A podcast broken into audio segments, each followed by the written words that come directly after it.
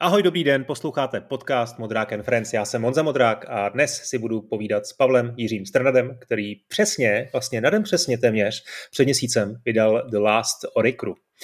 Budeme si povídat o plnění snů, o vývoji první hry, o získaných zkušenostech, o spolupráci s vydavatelem, o marketingu, no a taky o reakci na dojmy hráčů a snad i na prodej hry po tom prvním měsíci. Tenhle podcast by nemohl vzniknout bez vaší podpory, za kterou vám všem moc děkuju. Všechny detaily najdete na modrák.gazetis.to, kde si můžete předplatit podcasty a poslouchat je s předstihem a v plné verzi. Partnerem podcastu je také studio Warhorse. Aktuální volné pozice najdete na jeho webu v sekci kariéra. Tak to byl úvod, eh, teď pojďme k rozhovoru. Ahoj Pavle, jak se máš a co teď hraješ? Ahoj, já se mám dobře a teď zrovna jsem hrál Timberborn a chystám se na novou hru, kterou jsem našel včera, jmenuje se to Astro Colony. Uh, hraješ hodně?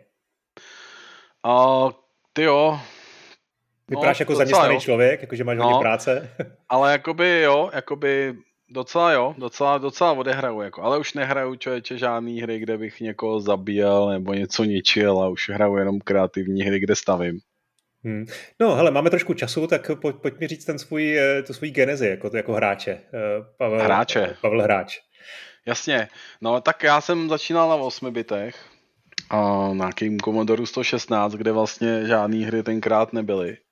A takže jsem si vlastně začal psát hry a od té doby se tomu tak nějak jako, furt to mám jako takový nespl... teď už vlastně splněný cíl si udělat vlastně hru. Commodore 16, co to je za 116, rok? 116. 116. Tak no, to vůbec no. neznám, člověče. Co to jo, je? To, to málo lidí zná. Hele, to byl Commodore, který vyšel pro učební účely, měl v sobě Basic, takže když ho zapal, tak on měl jako 116, neznamená, že měl 116 kg paměti, měl 16 kg paměti, ale měl v sobě Basic, takže se v něm co zapal a hned ti tam blikal kurzor a mohl si programovat. Takže si psal 10 golfů. 10, 20, 30, no jasně. Print, print Pavel, 20, oh, oh, 10. Jasně. Jo. Moje první hra, kterou jsem napsal, byla textovka, která, protože mi došla paměť, protože tam byla málo paměti, tak se nedalo dohrát. To je super. tak, no. no jo, takový byly časy, no. A potom teda, no. jako kdy, kdy jsi objevil jako takový ty komerční hry, jako na nějakým pořádném osobitu, na, na 64 Commodore, nebo? Jasně, jasně, to víš, že jo, všichni kolem mě měli normální počítače, kromě mě, já jsem měl fakt jako absurditu. A, takže bratranci měli prostě Atari, Spectra, Commodore 64 a tak. Tak jako tam jsem si taky zahrál a pak jsem si jako zkoušel psát vlastní hry, no, protože jsem si to chtěl taky udělat, což v tom Basicu samozřejmě moc úplně nešlo. Hmm. Ale udělal jsem nějaký kulečník a ten se docela dal hrát, jako. A pár her hmm. jsem jako napsal, jakože jsem tam třeba napsal třeba 20-30 her na toho Commodore. To je hezký. To je hezký. No. A pak no. jsem objevil nějaký lidi a začali jsme si měnit kazety a tak. Jako. No a už si, už si tehdy hrál nějaký ty dungeony? Na 8 bitech jako moc ne, nebylo, ale byli, nějaký jako lehký RPGčka. Jako... Mm, tam byly prosím tě jenom takový ty střílečky, skákačky, mm. platformovky, ale já jsem pak přešel na XT, na PC a tam jsem pro mě první jakoby dungeon byl A of the Beholder 2. To byla výborná hra, nebo možná trojka. Možná trojka. Mám pocit, že jsme se o tom bavili teď nedávno na, na gds a tak jsi to jako popisoval jako, jako, jako vlastně, že ti to změnilo život, no. To bylo fakt pro mě tenkrát ty úplně výborná hra vlastně. Vůbec tyjo, nějaký příběh, nějaký svět, jako levelování si postav. Pak samozřejmě Dungeon Master, Wizardry a to už jsem byl úplně ztracený, no. Hmm, no, tak pokračuj dál, takže ztracený jako dungeonech. Uh... Jasně, potom jsem hrál Tyjo, pak jsem hrál Heroes of Might and Magic a tam jsem si uvědomil, že jako vlastně některé hry jsou úplně debilní, protože jsem strávil třeba den tím, že jsem se posunul o dvě políčka, což jsem v Hexa Editoru mohl udělat za pět minut. tak jsem si řekl, že nebudu hrát úplně všechno, tyjo. A soustředil jsem se hlavně na ty jakoby dungeonovky, tyjo. Taky jsem hrál hodně tyjo, Might and Magicy jako takový. Ty byly mm. fakt skvělý.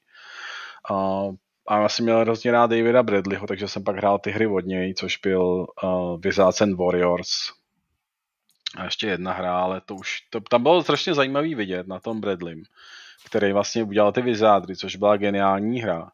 Jak on vlastně byl jako tvůrce a on, já jsem o něm jako čet pár článků a jakoby prostě stál vlastně za vším v těch Vizádrech, ale v okamžiku, kdy se oddělili, tak jak ten Sirtech, který udělal ty Vizádry, tak i ten Bradley. Nikdo vlastně už nedokázal udělat tak úspěšnou hru. Hmm. Ono to prostě ta chemie, to podchoubí v té firmě, když ten člověk jako je tahoun, je strašně důležitá. Jako. A prostě je tam něco společného, co prostě funguje a, a prostě ten Bradley to ztratil a už se nechyt. Tyjo. A co jsou pro, pro tebe ty základní prvky DNA, který musí mít ta, ta geniální hra? Ty nejlepší hry, který, který máš jako vůbec v srdci? Ale podle mě je to vlastně D&Dčko je jako nějaký příběh, který je tak akorát, a k tomu nějaký jako docela rozumný systém soubojů a pak taková ta radost z toho levelování, něco chytrýho v tom RPG systému. V tomhle třeba potom tomu Beholderovi už jsem se těžko vracel, protože já osobně jako nenávidím od té doby, co jsem poznal Vizádry a Magicy, vlastně takový klasický ty D&D pravidla, protože jsou prostě dobrý na papír, ale potom mě do počítačů nepatří. Jakoby nefungují tam dobře, prostě není to, prostě je to furt naházení kostkou, když to v tom počítači můžeš dělat něco daleko chytřejšího. A vlastně díky tomu potom už se dostaneme jakoby trošku obloukem k Dark Souls, kde vlastně oni úplně odhodili z toho D&Dčka vlastně to házení kostkou, dělali deterministický systém. A to mi přijde úplně skvělý. Jako to se mi líbilo už úplně ze všeho nejvíc. To mě hrozně oslovilo. To mě vlastně vátilo ke hrám. Já už jsem pak dlouhý roky nehrál. A až, ty, až ten Dark Souls mě vlastně jako fakt vrátil zpátky do hry. No. Hmm, já jsem se na to chtěl právě zeptat, protože to mě, to mě jako fascinovalo, když mi vyprávěl, že si jako, já nevím kolik, deset let, že si prakticky no. úplně jako přestal hrát, jo, protože no. už ti to nebavilo. Jako.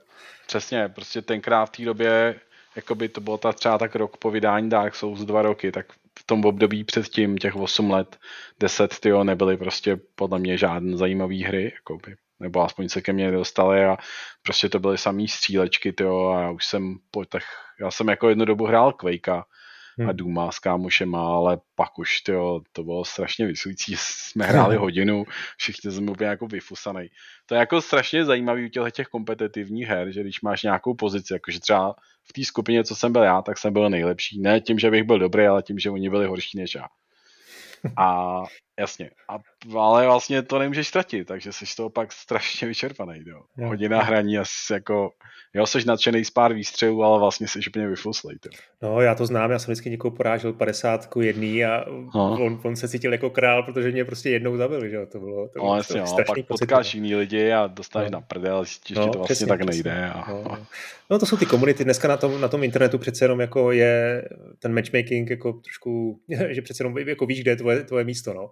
Hmm. Uh, No ale ty si vždycky potřeboval teda mít všechny ty, to, když jsme se bavili o tom, o tom DNA, těch, těch, těch, těch her, který máš fakt v srdci, tak ty jsi tam potřeboval mít úplně všechno. Ty si jako, teď si říkal, že jsi jako odkročil do toho Quakea. Co třeba japonské hry, tam třeba jako, tam přece pořád jako vznikaly jako dobré věci. Já jsem si koupil Xbox a stáhnul jsem si nějakou jednu japonskou hru. Nebo sáhnul, koupil samozřejmě. A tyjo, mm, ty tahový souboje mi přišlo, že to je krok zpátky jako. A hmm. pak už to bylo prostě, vlastně mě tam nejvíc vadilo to, že jsem prošel nějaký jeden svět, to trvalo jako třeba 15 hodin a byl jsem docela dobrý. A pak jsem přišel na nový svět a tam mě prostě zabil králík, protože prostě bum, vlastně všechny ty čísla vyresetovaly a, a začal se vodnou nějak to jako zakapovali a mně to přišlo, že to jako vlastně není zábavný. Hmm. Hele, a s těma zkušenostma z těch 8 bitů eh, v té fázi, o které mluvíš teď, no. Eh, přemýšlel jsi, jak ty hry vznikají? Jasně, to víš, že vždycky jsem jakoby si říkal vlastně, jak to je udělaný a furt jsem měl, já jsem vlastně do toho ještě jako vždycky každou chvíli zkoušel napsat nějaký dungeon. Takže já už jsem jako začal psát asi tyjo, čtyři nebo pět dungeonů. A vlastně jeden byl v Javě udělaný, to se jmenovalo Lost Hero tenkrát, pak jsem dělal ještě v Delfách takový jako izometrický a kdysi ještě v Turbo Pascalu a takovýhle jakoby prostě pak jsem dělal webovej dungeon, ale prostě nic z toho vlastně jsem nedotáhl do konce, no, protože to jako fakt to dělat sám, de, de, jako tyjo, uh, RPGčko je asi blbost, jako. To asi jo, no. No, no, dobře, tak eh, po těch deseti letech, kdy jsi jako zanevřel, zanevřel na hry, co jsi teda dělal? Ty jsi jako hrál deskovky, nebo jako koukal na filmy, makal. nebo jako co? Ne, já jo, jsem měl firmu a makal jsem a makal jsem a jako podivu jsem moc nevydělával. Jsem nějakou firmu s takým člověkem, kde jsem makal, jako takhle jsem v životě nemakal a už asi v životě makat nebudu. Jsem jako opravdu, opravdu jsem spal průměrně pět hodin. Jako deset let. No jasně, jakože fakt, jakože fakt, na konci už ne, ale jako v tom píku prostě třeba 4-5 let jsem spal průměrně jako 5 hodin. Přišel jsem do práce, prostě dělal jsem tyho do pěti do rána, protože byl, byl američan a pak jsem prostě přišel ráno do práce a už lidi, co se mnou dělali, byli zvyklí, že prostě mluvím a najednou usnu třeba na dvě minuty. A byla to aspoň tvoje firma? Nebo si no, jako byla to jako moje firma, ale asi to bylo jako horší. Jo. Jo. To je jedno, prostě to byl fakt pekelný zážitek, ale jako jsem rád, že jsem ho přežil. ale pak jsem se právě nastral, si říkal, ty tady makám jak idiot. Tak jsem začal zase, jsem se vrátil, říkal, já už mě to prostě sene tenhle život. Tak jsem koukal na nějakou zajímavou hru a našel jsem ty Dark Souls, mě úplně nadchod, jo. to mi fakt vrátilo zpátky. Jo. Jo, takhle, takže to bylo i nějaké jako na poput toho, že jako hledáš nějakou změnu. No, úplně jsem říkal, já vlastně... Jako by to bylo osud, ne? To bylo jako osudový jako setkání. No, no, no, no, no, přesně tak, jako fakt, to já jsem říkal, že já prostě už nemůžu, jako, já jsem si já jsem měl vždycky takovou, jako vy, víš, takový to, jak z nehodnocení si člověk říká a je, to je prostě pro, pro děti, musíš dělat něco pořádného, jako. A já jsem jako něco pořádného udělal, moc to nevyšlo, jak se říká, asi prostě zase prostě zkusím hrát, já bych měl v životě taky něco, co mě baví. Hmm. No, bylo to dobrý, jako ty Dark Souls fakt fungovaly tenkrát pro mě. Hmm. No jaký to bylo to první setkání s Dark Souls, teda po těch deseti letech, hledal jsi jako změnu, něco, něco nějaký jako game changer a on přišel. To, to, byla jako hned, počkej, to byla jako hned první hra, kterou si jako pustil no, po těch no. deseti letech. Já jsem byl v Americe, já jsem pak snažil tu firmu zachránit, tak jsem seděl v Americe, tam jsem makal, prostě měl jsem doma manželku těhotnou, no, myslím, že na porod jsem se vrátil, ale jako byl jsem prostě v Americe a makal jsem tam na naší firmě a, a prostě jsem jenom makal, jenom spal, jet, sral a makal, prostě nic se nedělal, tyjo. A, a prostě už je to fakt, říkal, vole, to jako nikam nevede, tyjo. Tak jsem koukal na videa, našel jsem tam Dark Souls video, měl jsem k tomu, tam bylo video z Dark Souls a ze Zaklínače. Z Zaklínače hrál tenkrát Landa, taková ta z toho Nigreda, to byl hrozně hezky udělaný klip. Hmm. A Dark Souls tam nehrál žádná hudba, ale byl tam, myslím, to Anor Londo a vlastně takový hrozně hezky, vypadalo to fakt, že říkal, ty to je prostě něco, co bych chtěl zkusit. No. Tak jsem přijel zpátky do Čech, a to týpka jsem se vykašlal a prostě jsem šel a koupil jsem si, nebo jsem měl PlayStation, ani nevím, jestli jsem už měl Xbox nebo ne, ale koupil jsem si Dark Souls. Hmm. A jako ten zážitek byl tak intenzivní, že jsem se teď s někým bavil a říkali jsme si, že vlastně kdyby jsme mohli mít lobotomii a zažít znova Dark Souls 1, tak by to bylo jako vlastně super. No popiš mi to, popiš mi to víc. Ale jo, přesně ten, jako by víš co, ten soubový systém, kdy tě to vlastně sere, ale vlastně si říkáš, ty to musí jít. To je jako jeden silný moment. A potom v těch Dark Souls jedna nejsilnější moment je asi, když si uvědomíš, jak je ten svět propojený, jak je to vlastně geniálně navržený. To, to je podle mě stín, který vrhá jako na všechny hry, včetně i Dark Soulových her a který už nikdo nikdy nepřekonal. Jako. A a vlastně tím všichni trpějí tyjo, v kopicích hrách, který jako vidíš, který jsou inspirované Dark Souls, tak vidíš, že to tam ty lidi zkoušejí udělat a vlastně to jako nefunguje. U nás vlastně tohleto taky, já jsem to pak jako si uvědomil, že to nefunguje a pak jsem to po nějaký době jakoby vzdal zkoušet dělat takhle jakoby překvapivě propojený svět. Co to bylo za rok, ten Dark Souls? Je, vyšel 2011, pokud se nepletu. No, to tak, tak bude. My jsme dělali o Recruit, 8 let, no to bude pak rok, dva jsem jakoby to jenom hrál, no to tak bude 2012, to tak já takže úplně... počkej, to, takže to, to bylo tak, jako že jsi objevil Dark Souls a v tu chvíli si věděl, to takovouhle hru chci udělat. Ne, jsem objevil Dark Souls, ale já chci zase hrát hry. Okay. Tak potom jsem si, tak jsem si ji koupil, zahrál jsem si ji, dohrál jsem ji, pak jsem si kvůli tomu koupil PlayStation 3, abych si mohl zahrát Demon Souls, dohrál jsem ji, čekal jsem na Dark Souls 2, pak jsem si zahrál Lords of Fallen, tam jsem z toho už tak nadšený nebyl. Pak jsem si zahrál Shadows of Mordor, to jsem zjistil, že tam udělal jako button smash, prostě to mě taky vlastně nebavilo. Pak vyšla Dark Souls 2, to jsem byl trošku zklamaný. Ta, ale vlastně to furt byla dobrá hra.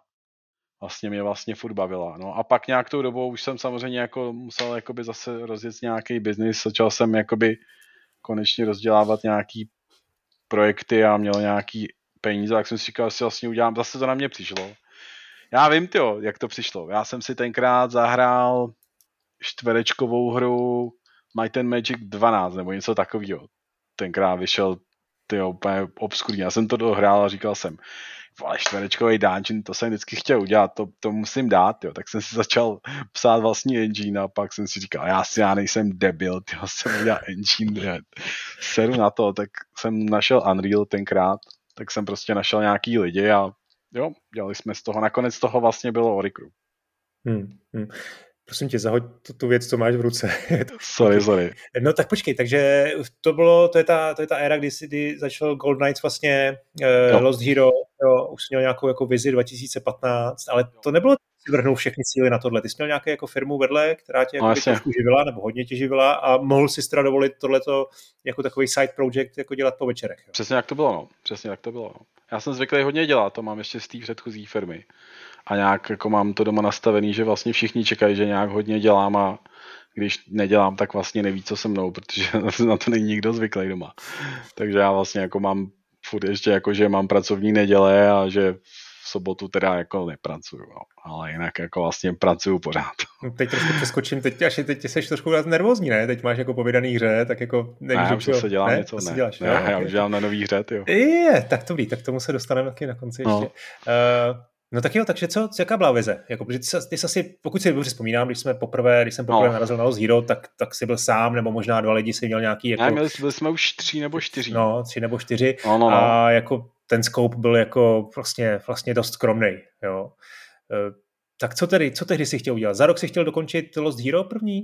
No já jsem měl Lost Hero a vlastně jsem tam jakoby původně to mělo být taková hra, kde my jsme jako vydali i nějakou verzi, která se dala hrát online a jako, že se budeme masit online. To bylo jako zajímavý.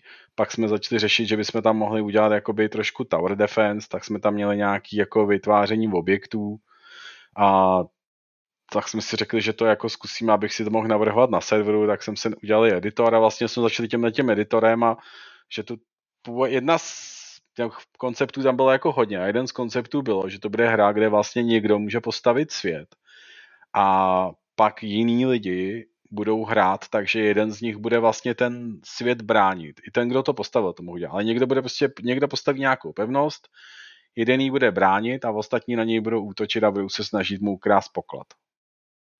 Hmm, to je docela ambiciozní skoup, ne? Jako už. Hmm, to já jsem byl ne? docela blízko, jakoby. Ale no. ono problém bylo v tom, že abys to postavil a vypadalo to hezky, tak to prostě nemůže být my jsme se jako vydali trošku cestou jako realismu, co se týká těch materiálů toho. Hmm. A prostě to vypadalo hnusně, no. A jo. pak jsme vlastně jakoby postupně zmigrovali jakoby a zjistili jsme, že vlastně to nepůjde z toho editoru, aby to jako se z toho editoru generoval real time. Že ten editor je super, dá se to v něm jako postavit, ale musí to jako vlastně půjít jako whiteboxy, pak se to celý vlastně v Unreal domyšuje a to už byla cesta, kde už jsme se vlastně vydali na Oricru. Hmm. My jsme tam nějaký scénáře napsaný, jakoby ten hlavní příběh toho vesmíru, ten už byl napsaný skoro od začátku, ale potom vlastně ten samotný příběh konkrétní, to se prostě potom vykrystalizovalo jako specificky pro Oricru. Hmm. Já jsem to viděl na nějaký první konferenci, tuším, že se to jmenovalo White Nights, nebo nevím, kde jste, kde jste to tehdy jo. prezentoval, to jako tehdy to, vzpomínám si, jako by to bylo dneska, že jsi říkal, že to máš jako do půl roku hotový. No, uh, no, no. No. Uh, to už vás možná bylo pár víc, ale furt to dělali jako lidi asi po večerech. Uh, ne, ty lidi byli placení. si lidi, jo, platil, platil ty lidi, já jsem ty lidi platil od začátku, protože já jsem viděl od začátku, že prostě to nemůžeš dělat jako fanouškovsky, aby se z někam dostal. Takže já jsem ty lidi jakoby platil od začátku a, a normálně jsem měl zaměstnaný lidi a já jsem to dělal jakoby na půl... Já jsem to dělal jako plný úvazek, ale vlastně pár hodin jsem dělal pár hodin jsem dělal uh, na hře a pár hodin jsem dělal, jako část času jsem dělal na, tý, na tom biznisu a vydělával jsem prachy. A z toho jsem pak platil ty lidi. Jo. No a proč to tedy nevyšlo? Jako nevyšlo v tom smyslu, proč ta hra jako teda nebyla dokončena v tom původním skoupu? A mm, s těma ambicema, který jsi, který jsi teď zmínil. Jako. Jo. Hele, uh, protože to prostě nefungovalo, nebylo to dost dobrý. Nebylo to prostě, jako dokázali jsem se na to podívat a říct že to prostě není dobrý. Jo. Že to prostě ne, ne, není to dost. Že to prostě nemělo to žád, jako dobře udělaný příběh. Byly tam nějaký levely postavený, který jako bylo zábavné ze začátku jako něma chodit, ale vlastně ta hra nebyla hra ve skutečnosti. Byly to nějaký jako jednotlivý elementy, které dohromady nedávaly celou hru. No ale dobře, a když se na to podívám zpětně, tak mně přijde vlastně, že na, tehdy to starý Lost, Lost Hero no. mělo docela nějakou jako vizuálně nějakou identitu, no. kterou bych skoro jako řekl i zajímavější než, než Oricru okay. v některých ohledech. Jo, teď je to jako čistě můj jako osobní názor. To, no. a, a, a zároveň možná, že když, já nevím, jestli už tehdy byly jako early accessy, možná asi už jo, ne, tak jako vydat něco takového jako v early accessu a vlastně stavět tu komunitu a jako postupně hmm. tam něco přidávat, eh, možná by nebyl špatný plán, ne? Podle mě RPGčko se nedá vydat v early accessu, jako pořádně. Jako když nemáš úplně fanatický fanoušky jako Baldur's hmm. Gate. Hmm. Protože prostě v tu hru ty vlastně pořád procházíš celou tou hru a děláš iterace. A ty vlastně, když uděláš early accessovou hru a někdo to jakoby projde někam a ty mu prostě řekneš, hm, tady je konec a za půl roku mu tam dodáš něco a on to musí hrát celý znovu, protože to celý předělal. To je prostě pro ty lidi v tom early accessu příšerný, příšerný zážitek.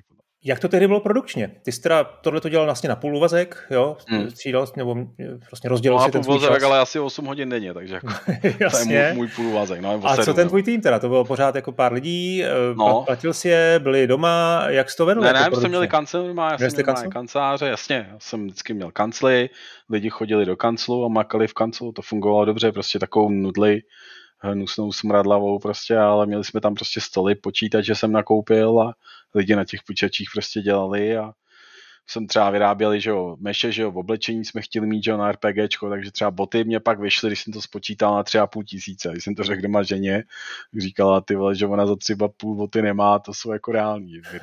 jo. Víš, jako strašně nějaký zajímavý věci, jako si no, říkáš, no. crazy, to je úplně.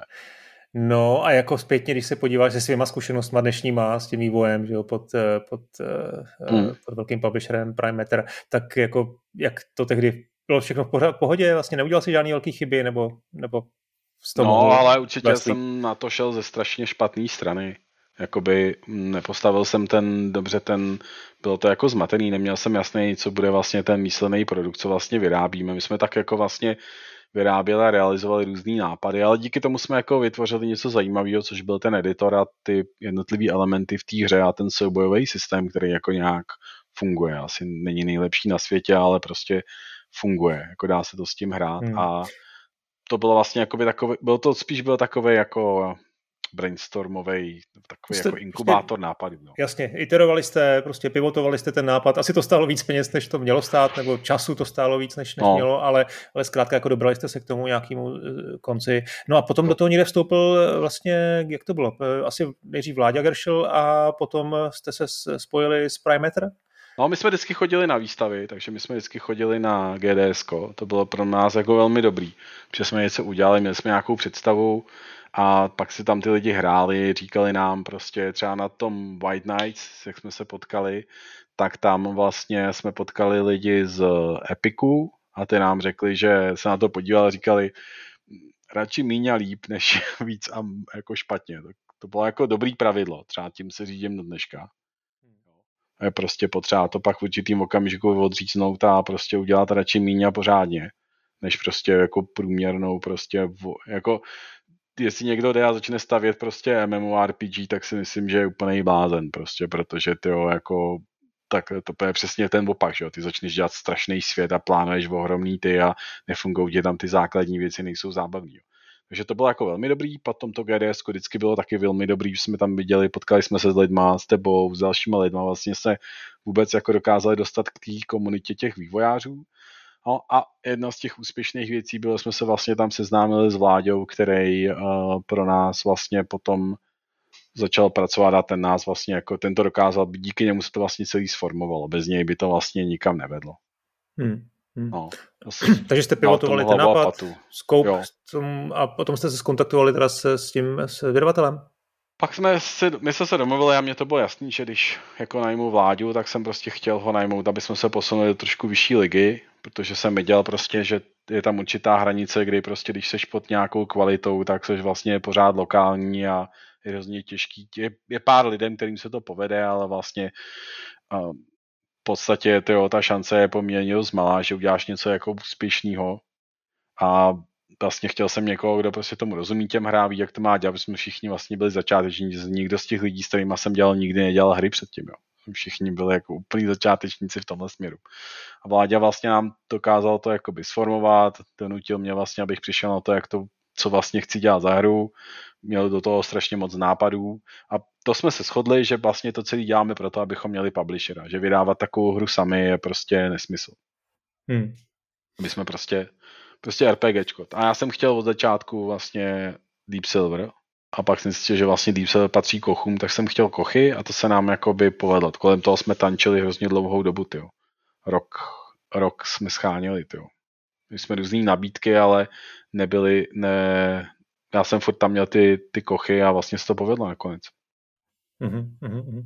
E, mezi tím samozřejmě na no. trhu se objevilo docela dost sousovek.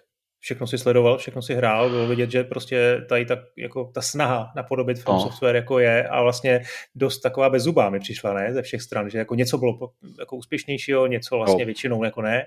Jak jsi tohle jako četl a hodnotil? Ale já jsem to začal vnímat uh, třeba pro mě první, i když to bylo 2D hra, vlastně byl ten Salt and Sanctuary, kdy jsem vlastně jakoby z toho byl strašně zklamaný. Protože vlastně to byla přesně hra, která podle mě trpí tím problémem, že vlastně zkoušeli dělat tu komplexitu toho světa těch Dark Souls 1. Za mě tam nefungoval, bylo to extrémně lineární. A ty souboje prostě v tom 2D byly úplně jako pro mě taky zase nebyl to dobrý zážitek. A pak jsem začal vidět další a další hry, které to kopírovaly. A uvědomil jsem si, že prostě jakoby my s tím i s tím Plejonem, s tím Kochem vlastně pořád jakoby jsme dost limitovaný v těch soubojích a že vlastně já bych tu hru už chtěl posunout někam dál. Že pro mě to vlastně ten Dark Souls byl vždycky jenom jako platforma, jak jako vyjádřit ty souboje. A čím víc jsme na tom dělali, tak tím méně mě prostě bavilo tam mít nějaký extrémně těžký souboje, který prostě když jsem tam začal dávat ten příběh, tak to najednou přestalo fungovat, jakoby. že se tam prostě někde s někým sekáš dvě hodiny.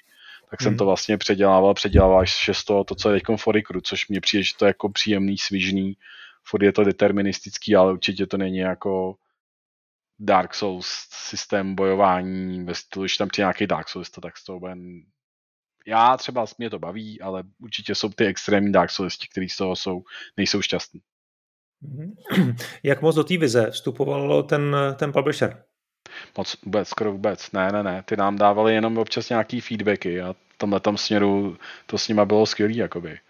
Prostě to spíš jakoby tlačil vláda, vláda z té jako jeho strany, aby prostě my jsme zkoušeli nějakou stylizovanou grafiku, to se nám moc nepovedlo, ale prostě uh, vládě hlavně tam tlačil prostě v té produkci a měl pod sebou ty lidi tak, jak, aby ty věci vypadaly tak, jak teď vypadají.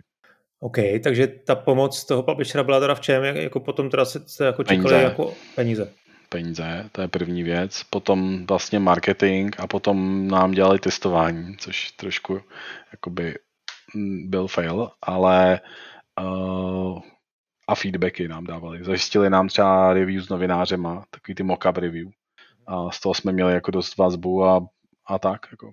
My jsme to uzavřeli na nějakou částku a to jsme pak jako zvyšovali a zvyšovali, protože oni věřili, že to bude lepší a lepší, což podle mě bylo a bylo, že jsme prostě postupně jsme to tolikrát, už my jsme měli tolik dodatků k té smlouvě. To bylo jako docela zajímavé jako vidět. Že se to postupně jako prodlužovalo, od, no, odkládalo a tak. To, to, to, to, mi jako skoro zní, že jako ta důvěra z jejich strany musela být téměř jako bezmezná.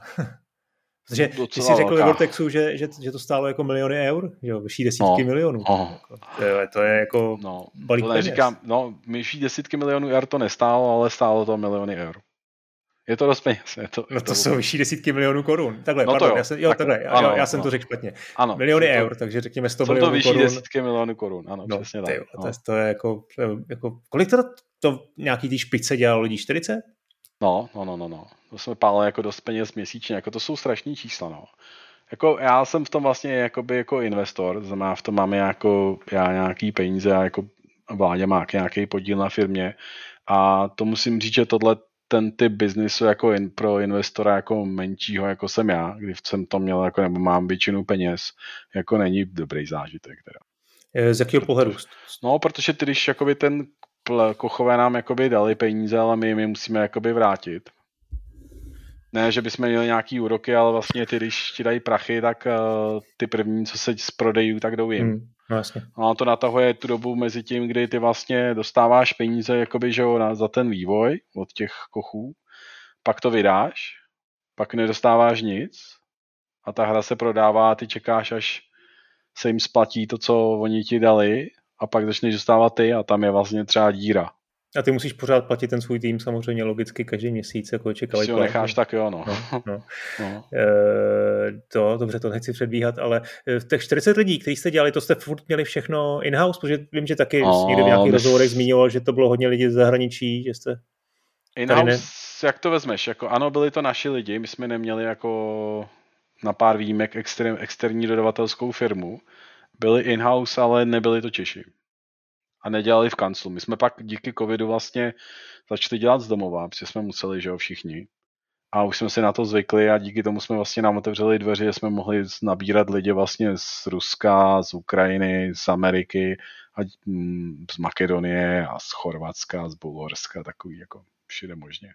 Ty už jsi zmínil, že si vlastně, že děláš biznis s Amerikou, tak eh, jak vlastně i v tom vývoji, jak vám to, jak vám to šlapalo, to, ty, ty různé časové zóny, eh, Pohodě. různá jako kultura, samozřejmě různé jako odlišnosti mezi těma eh, národama. Pohodě. Bylo bez problémů, bez problémů. Já, no. Jako velký problémy tam nebyly. Samozřejmě jakoby ty lidi, tam u těch her je trošku problém třeba u testingu, že vyhoříš. Prostě, když máš pořád dokola jak idiot, ty hrát čtyři roky ty samý levely, vlastně podobný content, tak jako dělat to pořád jako v nový časový jednotce s nadšením je prostě nereálný úplně. A ty lidi, tím, že ty lidi vlastně jsou třeba v Makedonii, tak prostě tam musíš je cirkulovat. No. Nemůžeš je prostě si je nechat všechny, protože oni už to pak přestanou dělat dobře, tu práci. Dělali jste to nějaký prostě... jako, eh, jako třeba team buildingy, že jste se fakt jednou za čas jako, no. ne, prostě no.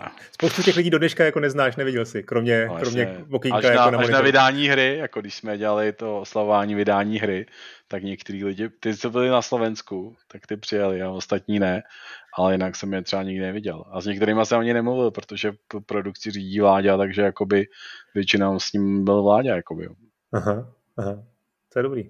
No, no, jako, no, má to své výhody a nevýhody, no, takže eh, a měli jste jako fluktuaci velkou, nebo... nebo... Ne, ne, ne, jsem měl opravdu minimální. Jako některý lidi přišli, některý lidi odešli, to jako normální, ale fluktuace byla poměrně dost malá. Jako. Tak to znamená, že jste museli že... dobře platit asi.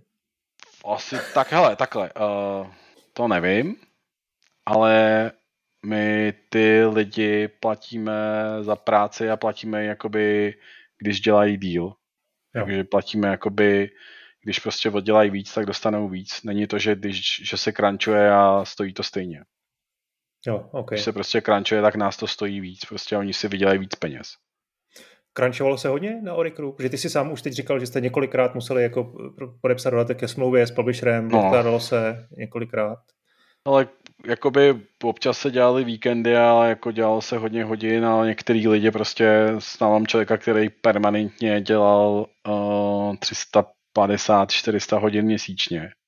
Ty vole, kecá, 400 hodin no, měsíčně. To jako strašný prostě maso, úplně, vydržet, to je no jasně, úplně jako robot, ty vole. Kolik ale mu bylo? Prostě, Víš, kolik mu jako 300 mladý? Kolik mu je, ty No, jen tak 30, 35 ale strašná mašina.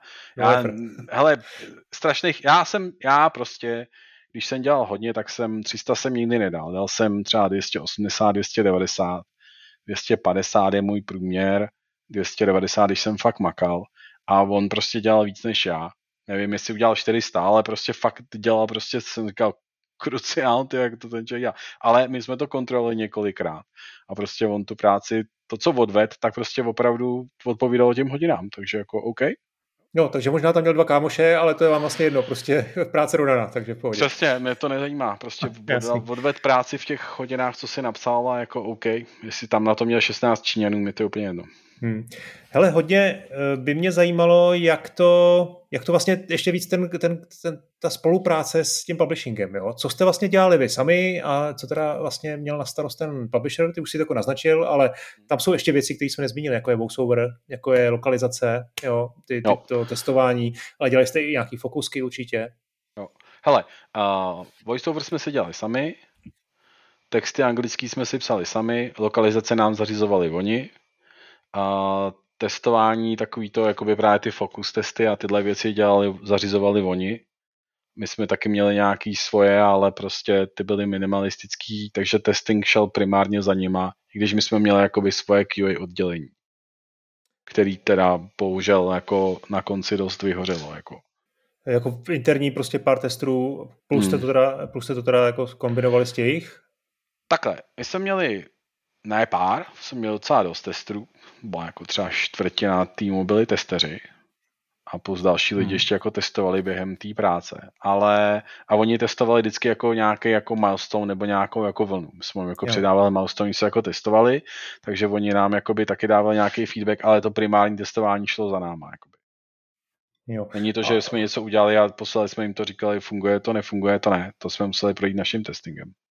OK, a byl tam taky kvalitativní feedback z jejich strany nějaký? Jo, jo, hele, ono, ten kvalitativní feedback je vždycky ten jednodušší, že jo, tady chybí hmm. materiál, tohle to nám přijde hnusný, to je takový jako jednodušší, než hledat, protože ta hmm. naše hra je hmm. poměrně složitá, co se týká toho, co všeho se nám může stát, díky tomu té variabilitě a scriptingu. Takže jako je daleko snažší prostě říkat tady prostě tyhle věci, než hledat prostě díry v logice, jako že se najednou tady otočíš a jdeš někam na druhou stranu, než si měla, co se stane v tom světě. Jako. Hmm. Hele, během toho posledního, řekněme, půl roku, eh, hmm. to je taková ta kritická, eh, jako kritický období, jak se říká, tak jak moc se ta hra změnila za poslední půl rok? Přidávali jste tam ještě furt, měli jste nějaký jakoby... Ne, ne, to, z pohledu scriptingu, ta hra byla naskriptovaná třeba před rokem a půl před vydáním. V podstatě dva roky dopředu si věděl celý příběh. Rok a půl předtím byla jakoby v podstatě naskriptovaná. A pak už se jenom dolaďovala. Já jsem se fokusoval na to, jakoby aby se to jako dodělal ten scripting, doskriptoval se fakt všechny texty, ono to funguje tak, že já to vlastně jakoby naskriptuju, nastavím tam celý to flow tou hrou, mám tam nějaký textboxy, kde napíšu nějaký jako texty, jak si představuju, co tam budou říkat ty postavy, protože já jako autor vlastně nejsem schopný úplně všechny věci domyslet, dokud je neudělám. Já mám prostě jako i fenomén, že já to musím jako třeba sednout si a napsat si, o čem se ty lidi baví a pak najednou vím, co mám dělat, co bude se dít dál v tom světě. Hmm. Jo, by ta samotná práce mi dává to takový to, to, co mi přijde, že je pak dobrý, že to dává smysl. Že ty si to vymyslíš, jakoby, tu strukturu, ale vlastně, až když to děláš, tak to vlastně uděláš jako dobře. Takže já jsem si to musel jakoby to napsat ty dialogy vlastně v tom jako základním formátu sám, co se tam odehraje, co si řeknou a tak. A pak někdo po mně šel a ten dialog vlastně přepsal nějaký jako jiný lepší angličtiny a jako napsal tam toho víc. má jakoby až moc třeba. Ale, ale vlastně a, a pak ty lidi tím žili. Pak tam byla skupina lidí, která se starala jen o tu integritu těch textů a to už šlo mimo mě třeba. Takže ty jsi takový vision holder, ale zároveň kromě té vize jako si, si, si jako ovlivňoval konkrétní jako aspekty, ať už se to týká designu, level designu, tak no. Eh, prostě příběhu. Vlastně to, to skoro zní jako, že jsi na té hře měl jako hodně věcí. Já jsem to jako odmakal, já jsem postavil všechny levely jako ve whiteboxu. Potom jsem naskriptoval celou hru. Jakože sám jsem jí prostě šel a ta hra se dala hrát jako v těch whiteboxech a v tom naskriptovaná. A potom jsem udělal RPGčko, takže celý to RPGčko vlastně jsem dělal matiku celou, nastavil jsem itemy, vyrobil jsem vlastně, jak to bude fungovat a nasadil jsem ty itemy do té hry a pak jsem dělal kombaty. Takže jako jestli se někomu ta hra nelíbí nebo nebaví, tak může poslat jako do prdele mě vlastně. Jako, nedělal jsem 3D meše, jako ono to zní jako, že jsem udělal skoro všechno, ale ono to tak není, jo. Protože pak jakoby tam máš hrozně práce, jako jak to vypadá, meše těch monster, prostě všechny tyhle ty věci, ale třeba animace, jak bojujou, jsem dělal já, tyjo, nebo vlastně dělal to ještě jeden člověk a já jsem pak po něm převzal, že jsem se s ním jako neschod a celý jsem to jakoby po něm jakoby dodělal. Já nechci říkat, že jsem to celý udělal sám, že to je blbost, ale on to prostě hodně udělal a já jsem pak to vlastně celý přenastavil a kopici věcí jsem přečasoval a tak. Jakoby. Jak moc byl ve chvíli, kdy ta hra teda byla hotová, když jste udělali jako nějaký gold release, jako pomyslný no. dneska už, ale pořád řekněme něco takového existuje, jak moc s tím byl jako spokojený? My jsme v Goldmasteru ještě neměli naplejsovaný itemy, jakože ten RPG systém v něm ještě nebyl úplně hotový. Okay. Takže já jsem byl jako spokojený s tím příběhem a s tou variabilitou. Já jsem byl spokojený s tím, jak to fungovalo a ty itemy a tyhle ten RPGčko jsem tam vlastně dodělával až jako potom a nebo tak jsem ho doladil. A na konci jsem s tím byl docela spokojený. Já jsem byl jako překvapený. Já jsem to hrál v té split screeně tu hru jako ku podivu fakt hrozně krát. Jakože ve finále jsem vlastně seděl a vlastně jsem vždycky si někoho našel, kdo se mnou prošel tu hru v nějakým tom průchodu a já jsem přitom si dělal poznámky a vlastně jsem dolaďoval ty věci, doplejsovával jsem ty itemy, vymýšlel jsem tam různé mechaniky v, těm, v tom RPG systému, dodělával jsem to.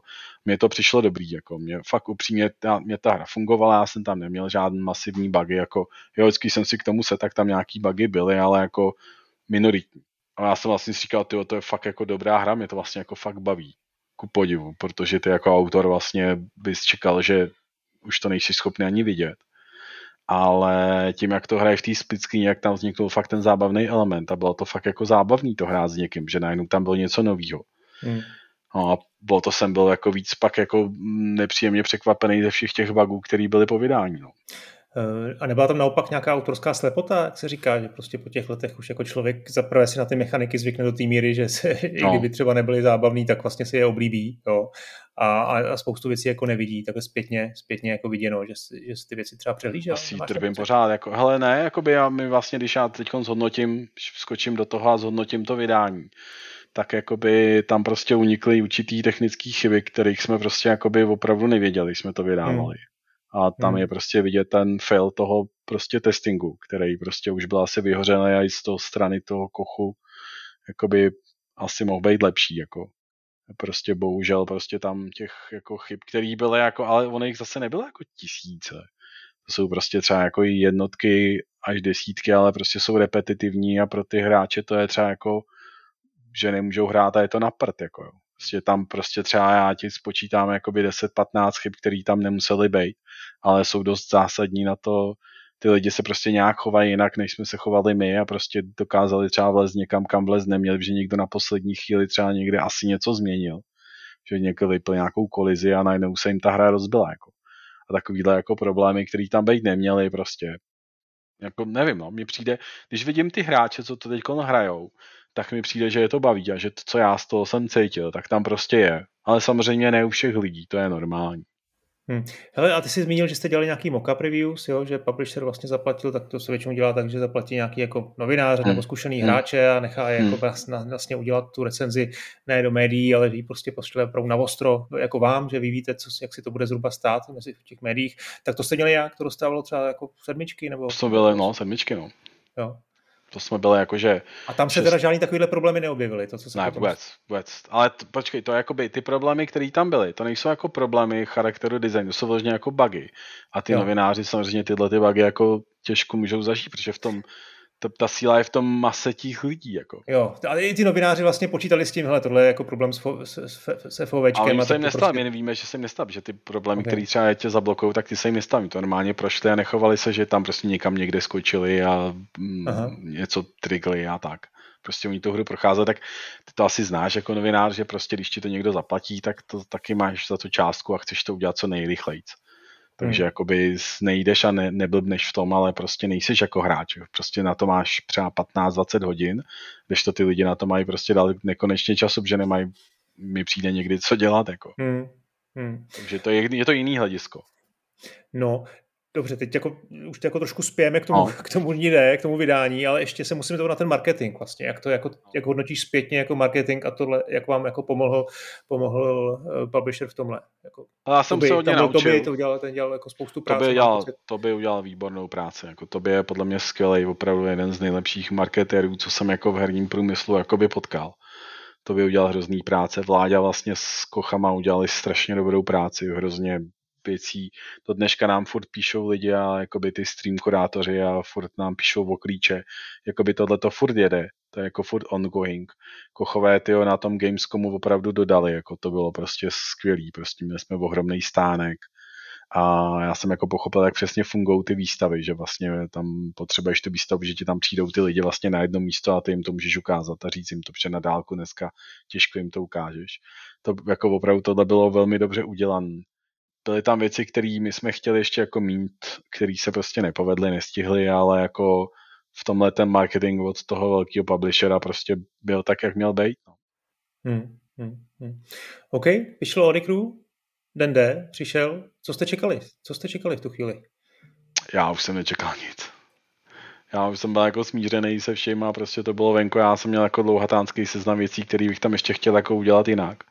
Ale to je jako nekonečný. To prostě a prostě jsem v určitým momentu řekl, ono je vlastně jakoby, že jo, ty potřebuješ vlastně tu hru nějak jako uzavírat, takže jako v nějakým momentu se prostě už nesmí šáhnout třeba na levely. Takže prostě já jsem měl seznam věcí, co jsem tam dal, dal jsem tam, už se na to nesměl šáhnout. OK, a prostě jsem se zmířil s tím, že teď je to už jako ne, nedotknutelné. Placeování itemů. A prostě takhle jsem postupně vlastně dokončoval ty věci, nebo se uzavírali a vlastně já už jsem byl pak při době vydání, jsem byl jako vlastně ve stavu, kdy už jsem viděl, že prostě je to venku a děj se vůle boží. Jako. No já musím potvrdit, my jsme se viděli přesně v den vydání. Jo. Hmm. Ty jsi jo, před, před redakcí no, Vortexu tam měli na chodbě a ty jsi byl úplně v klidu. Já jsem, to jsem nezažil nikoho takového žádného vývojáře, který v den vydání své hry, na který dělal 8 let vlastně, 7-8 let. No, jako, no. A ty už si jako, mně to přišlo jako ze tebe spadlo v tu chvíli. Já jako jsem moje, prostě moje práce je hotová, neměl... teď se dějí no. vůle boží a jako no, je to tak. cokoliv. Jo. Ale to byl ten proces, kterým jsem vlastně prošel ty, třeba ty dva měsíce předtím, protože prostě, chápeš, když děláš třeba hru na konzole, tak prostě ty konzole musíš dodat, zavřít třeba dva, tři týdny předtím a prostě konec. Prostě co je v té konzolové verzi, je v té konzolové verzi a to už prostě se s tím smíříš. Jako no. no tak máš to, tam Day One Patch, jo, ten jako může ještě Ten lecos... Day One Patch musíš dodat třeba dva týdny před vydáním. No, jasně, že tak jsem si Day Patch. jasně. jasně. to se dělá, ale my jsme prostě neměli pocit, že tam jsou nějaký zásadní bugy, takže jakoby já jsem Aha. naplánovanou ještě nějaký práce potom, ale vlastně se na to nesmělo šahat. Takže já, jo, v pohodě, prostě se to vydalo a vyšlo to a pak najednou přišla ta smrš těch různých bugů a z toho jsem byl jako nepříjemně teda překvapený, no. Hmm. To se týkalo Steamu, předpokládám především, nebo, nebo to byl vlastně i problém na konzolích? Ne, ne, ne. To, my se nám povedlo udělat všechno správně, takže všechno funguje na všech systémech stejně. Takže když máš bug na Steamu, tak ho máš i v PlayStationu. okay. To bylo dobrý, jako. To se nám vlastně povedlo, jako bohužel teda. Ale jako, ne, to byly jako prostě bugy, které byly na všem a byly prostě takový, jaký jsou, no. Dobře, tak hele, já to tady teď, teď vypálím, jak to je. Dneska teda jsme měsíc po, po vydání, máte hmm. na, na Steamu 150 recenzí, no. E, průměrný hodnocení je 62%, e, eh, a podle nějakých jako webů, který odhadují prodeje, máte na Steamu asi 5000 prodaných kusů. To což, asi nebude, což asi nebude úplně přesná, přesný číslo, ale určitě hmm. se nebude jako řádově lišit od té reality. To se hodně liší od té reality. Hodně se liší. Je to o hodně víc? To víc, ale nemůžu říkat kolik, ale není to pět tisíc. Pavle, ale ty čísla, které tam teď vidím, jako který tam jsou ty hráči, kteří to hrajou, vlastně ty, ty jako konkurent eh, users, tak to jsou v podstatě jako nižší desítky lidí, kteří, kteří tu hru jako hrajou v jednom momentu. Protože ta hra trvá 15-20 hodin, ty odehraješ, zahraješ si třeba dvakrát, třikrát a pak já mám jako nějakou interní statistiku a tam to vidím, jakoby. My víme, že nám tu hru ukradli hned první den. Aha, aha. Takže jako ve skutečnosti, ve skutečnosti jakoby lidí, co jí hráli, jsou jako velký tisíce, jakoby, ale prostě Rusku prostě kradou a tak, jako. Ale, ale jakoby ne, to prostě ty lidi, to já to vidím, prostě oni si to zahrajou, hrajou to třeba 3-4 dny a pak skončí. Některý ne, ale většina lidí si to prostě zahraje, odehraje a odehrá něco jiného. Hmm. Hmm. To prostě to... není typ hry, kde prostě strávíš 150 hodin. Tak to je jeden argument a ten druhý argument jsou ty, jsou ty recenze, tak 62%, kde vám ty lidi teda říkají, jak se říkal, že tam objevili jako nepříjemný bugy a spousta, hmm. spousta těch bugů mi přijde, že se jakoby dá snadno opravit. To už, už teda jsou opravený. Už jsou opraveny. Vlastně, FOVčko vlastně. a Že tam ty... jedna jednička vydaná prostě a teď bude vlastně check week, tak tam doufám, že se nám to pumpne. A my furt vidíme, že ty lidi jako o to zájem mají, prostě rostou nám wishlisty, hmm. takže my si myslíme, že prostě se to zase jako zvedne. No. Určitě to není pět tisíc. Jako to... no, tam by hlavně mělo být, mělo být jako ten nárůst těch hodnocení se zpátky, většinou to tak bývá, že když jsou nějaké problémy, no, review bombing, tak se to většinou jako v dlouhodobém horizontu zase jako spraví. Podle mě máme dva problémy. Jakoby. Máme jeden problém, jsou bugy, a to je prostě jako shame on us, protože jsme to prostě neměli mít. A pak máme druhý problém a to je, že se prostě nějakým způsobem marketingově odkomunikovalo, že to je prostě hra jako Dark Souls typu. A prostě tam přiběhli Dark Souls hráči a ty prostě to samozřejmě jakoby ne všichni, ale takový ty extrémní to dost vohejtili. A mně přijde, že obecně ta Dark Souls komunita se stala taková jako trošku toxická. A vlastně, když to není Elden Ring, tak to prostě je sračka. Nepovídej, a, tyhle, to bych no, nečekal. No, no, no, no. Hele, tohle je a prostě, ale tohle je prostě dvousíč... jako. No jasně, to je dvousíčná no. zbraň, prostě, ale to, to, jste si vybrali vy, nebo respektive je to ono, tak, no. ono by to na tu hru jako spadlo asi samo od sebe, že by ji jako všichni ohodnotili jako Dark Souls uh, klon. Jo. Uh, je to tak, prostě to tak je. My jsme prostě a jak bys to teda zpětně jako komunikoval jinak? Jako, co bys si jako vynechal? Vynechal bys to, to srovnávání s Dark Souls? Vy jste to jako nějak explicitně neříkali, to, to nebylo, to nebylo nějak úplně to, váš nevím, ne, ale nevím, ještě nevím, z čeho to je, ale prostě nějak, možná, hele, možná se to muselo stát, možná se ty lidi tím provalej, té Dark Souls komunitě prostě někdo tam třeba přišel, zahrál si to, řekl, ty to je dobrá Dark Soulovka, dozvěděli si to někde na Redditu, koupili si to, nasrali se, hodili nám tam špatný hodnocení a už se o tom, tahle komunita už o to nebude mít zájem a najednou se dostaneme k normálním hráčům. To já nedokážu říct dopředu, co bude. Takhle po měsíci vím, že prostě ty lidi už tam, tyhle ty Dark Soulisti už tam prostě nejsou teďkon. Hmm. Teď už jenom zápasíme vlastně se starýma špatnýma review a postupně nám to roste. My jsme vyrostli z nějakých 52 nebo něčeho, teď jsme na 62 a podle mě se to jakoby třeba doufám během prostě listopadu zvedne na to nějakýho jako třeba na těch 70 a má se to rozjede. No. Ta splickýna, hele tyjo, lidi, který znám a kterým jakoby nemusí mi úplně říkat tak jakoby jenom hezký věci, tak mi říkají, že se to prostě dobře hraje. A já si myslím, že to je prostě škoda, aby si to ty lidi nezahráli. Jo. Hmm. No tak to já slyším, že to že vlastně úplně neházíš jako flintu do žita. Ještě jedna věc, a teď si jenom zdůraznit no. znovu, že jako velmi respektuju ten, ten, to, co jste provedli, jako že jste vlastně po těch sedmi letech dokončili hru, to vůbec bez, debat, bez debaty, jo. Ale no. bavíme se tady otevřeně, tak ještě bych chtěl vytáhnout tu grafiku, jo. Ten obecně no. ten styl té grafiky, který mně přijde, a taky jsme to už jako řešili spolu na tom GDS, no mně to prostě přijde na screenshotech, na videích jako generický, že tam nevidím nějakou jako osobní identitu toho Last of Vlastně no. zase se vrátím k tomu Lost Hero, k té vaší jako k prvotní vizi. Já skoro no. prostě říkám, že tam jsem viděl jako víc, eh, víc jako okay. svébytnou hru. No. Nemáš pocit, že tohle taky by mohl být jako problém, že vlastně ty lidi v tom to nevidí nic? Jsem slepej, já ti nedokážu hmm. říct. Hmm. Já tam v tom vidím tolik věcí, které tam fungují a ten příběh. Prostě pro mě ta grafika vlastně jakoby vypadá líp, než jsme prostě kdykoliv dosáhli předtím. A, a prostě tyjo, i když vidím ty hodnocení, tak nám to ty lidi jako na té grafice nehejtějí. Prostě jo, my jsme třeba udělali lipsynky a prostě to je jedna z věcí, na kterou dostáváme jakoby Jo, to jsem taky všiml. No jasně, lipsynky prostě, OK, ty fajn, tak jsem mohl udělat jako Dark Souls, že nikdo neotvírá hubu a bylo by to možná jednodušší. To je prostě, ale to jsem viděl, že tenhle ten problém prostě jakoby obecně je. A to je totiž my jako obecně si myslím, že máme jako potíž v tom, že jsme vlastně trošku tak nějak jako vstoupili do oblasti her, které jsou prostě obecně AAA.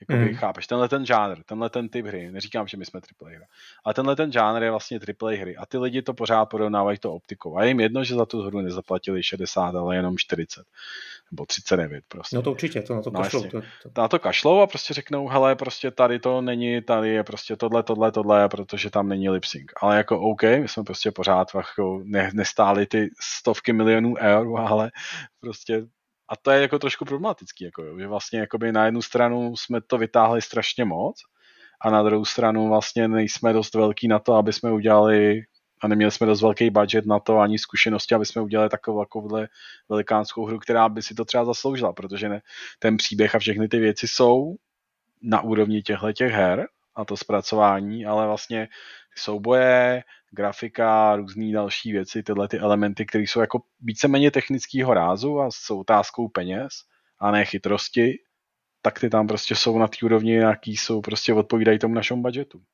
Hmm. Mohlo tam být třeba nějaká větší kreativita ze strany jakoby nějaký art direkce. To jsem se chtěl zeptat, měli jste art direktora někoho, kdo, kdo tu grafiku jako vede? Nebo dělali měli jste koncept artisty? A... Jo, měli jsme koncept artisty, ale jsme trošku, hele, to, co ti tam vadí, primárně vychází z toho, že my jsme v podstatě nikdy neměli uh, dva roky na dělání hry. My jsme vždycky měli třeba dva, čtyři měsíce. A pak jsme podepsali další rozšíření. Takže my jsme vlastně nešli a neudělali jsme jako velkou revizi. My jsme prostě vždycky jakoby, OK, je to hnusný, ale prostě teď musíme za dva měsíce zvládnout tohle. A vlastně Jo, takže já i ty lidi, kteří to dělali, jakoby prostě mohlo to vypadat líp, ono, i za ty peníze asi, ale bohužel prostě ten parametr toho nebyl takový, že teď prostě se to může zahodit a celý se to redesignovat. Prostě se to vždycky jenom vlastně udělalo, aby to vypadalo o něco líp. A to možná byl jako jeden z největších problémů, který se pak odrazil třeba pro tebe na té grafice. Ale já na té grafice fakt jako nevidím žádný jako úplně jako strašný hate jako. No, to je právě to, že tam jako ten, já tam ten hejt taky nevidím, jako nepřijde hnusná, jo, mně no. jenom nepřijde jako vlastně výrazná, výrazná jo, hmm. něco, co právě mi přijde, no. že, by, že by natahlo jako ty, ty další jako vlastně davy, davy hráčů, no. Rozumím tě. A to je vlastně trošku, trošku jako i, vlastně jsem chtěl zmínit to, že dneska jako Unreal si může otevřít každý ten engine a vlastně neříkám, že udělá takovouhle grafiku za, za pár večerů, jo, prostě šikovný hmm. člověk udělá něco, co bude trošku podobný tomuhle a bude to jako velmi rychlý, ale že, že vlastně ta úroveň té grafiky díky Unreal Engineu je hrozně devalvovaná, že s takovouhle vlastně takovýhle level dneska dokáže udělat eh, jako kde kdo. Teoreticky jo, ale jakoby my jsme ty lidi, když jsme je nabírali, hmm. tak takový level třeba co dělá Lukáš Medek, který je potom je extrémně talentovaný, tak takových lidí třeba v Čechách jako jsou spočítáš na prstech jedné ruky.